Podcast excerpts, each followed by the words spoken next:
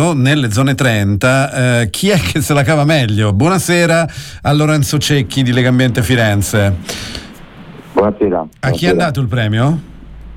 Il premio è andato alla bicicletta, che è arrivata per prima, seguita dallo scooter elettrico, che è arrivato secondo, e poi dal monopattino sharing. È andato abbastanza bene anche il ragazzo che è andato in tranvia con la bici pieghevole, e io in auto ho fatto un po' una figuraccia levando le fondacce perché fosse elettrica, ma è rimasta ugualmente nel Dakota, naturalmente infognata nel traffico, naturalmente. Però quello che lei mi dice ovviamente ci rende conto fortunatamente di un panorama della mobilità che sta cambiando, no? Cioè è cambiato, quindi c'è speranza, no? Per il futuro, anche grazie all'impegno dell'associazione ambientalista, perché queste cose voi le fate da tempo, però oggi c'è un offerta tale e tanta che davvero anche i più duri potrebbero dire vabbè, ma lascio l'auto a casa e vado in un altro modo, perché è talmente evidente la convenienza, soprattutto in città come Firenze dove francamente non piove molto e tutta pianura. Sono d'accordissimo, ma infatti tra l'altro bisogna valutare anche il fatto che le quote sono costituite da prevalentemente auto con una persona a bordo, il coefficiente di occupazione medio è 1,2, quindi si occupa un sacco di spazio, e in realtà consideriamo che il 60% degli spostamenti a Firenze sono sotto i 5 km, quindi più brevi del percorso che abbiamo fatto noi oggi, e quindi molte persone potrebbero davvero spostarsi dall'auto alla bicicletta, anche elettrica, al monopattino, ai mezzi pubblici, a piedi.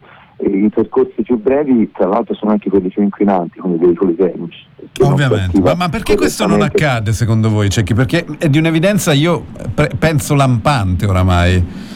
Sì, ormai è evidente, ma c'è un tema grosso legato all'abitudine, agli stili di vita, alla diffidenza, al cambiamento. Io conosco non poche persone che hanno provato l'alternativa e poi hanno cambiato. In Svizzera addirittura hanno fatto questo tentativo, a Zurigo hanno diverse persone hanno poi venduto la macchina, esatto, di chi ha provato a non usarla e a usare mezzi alternativi, gli era stato regalato l'abbonamento. È anche vero, però lì c'erano degli incentivi anche, no? Da parte forse certo. Come dire, una cosa bisognerebbe fare è anche aiutare queste nuove abitudini, no? Attraverso qualcosa si è cominciato a fare, forse si può fare di più sui mezzi pubblici. Sta facendo, ci sono, certo. Insomma, almeno a Firenze sugli abbonamenti ai mezzi pubblici devo dire che stata fatta una promozione abbastanza clamorosa, insomma, per i ragazzi, però non per i lavoratori, anche quindi, per i nuovi abbonati in base all'ISEE, sì, è vero. Per cui anche per chi faceva l'abbonamento la prima volta c'era con €50 l'abbonamento annuale, che è tanta roba,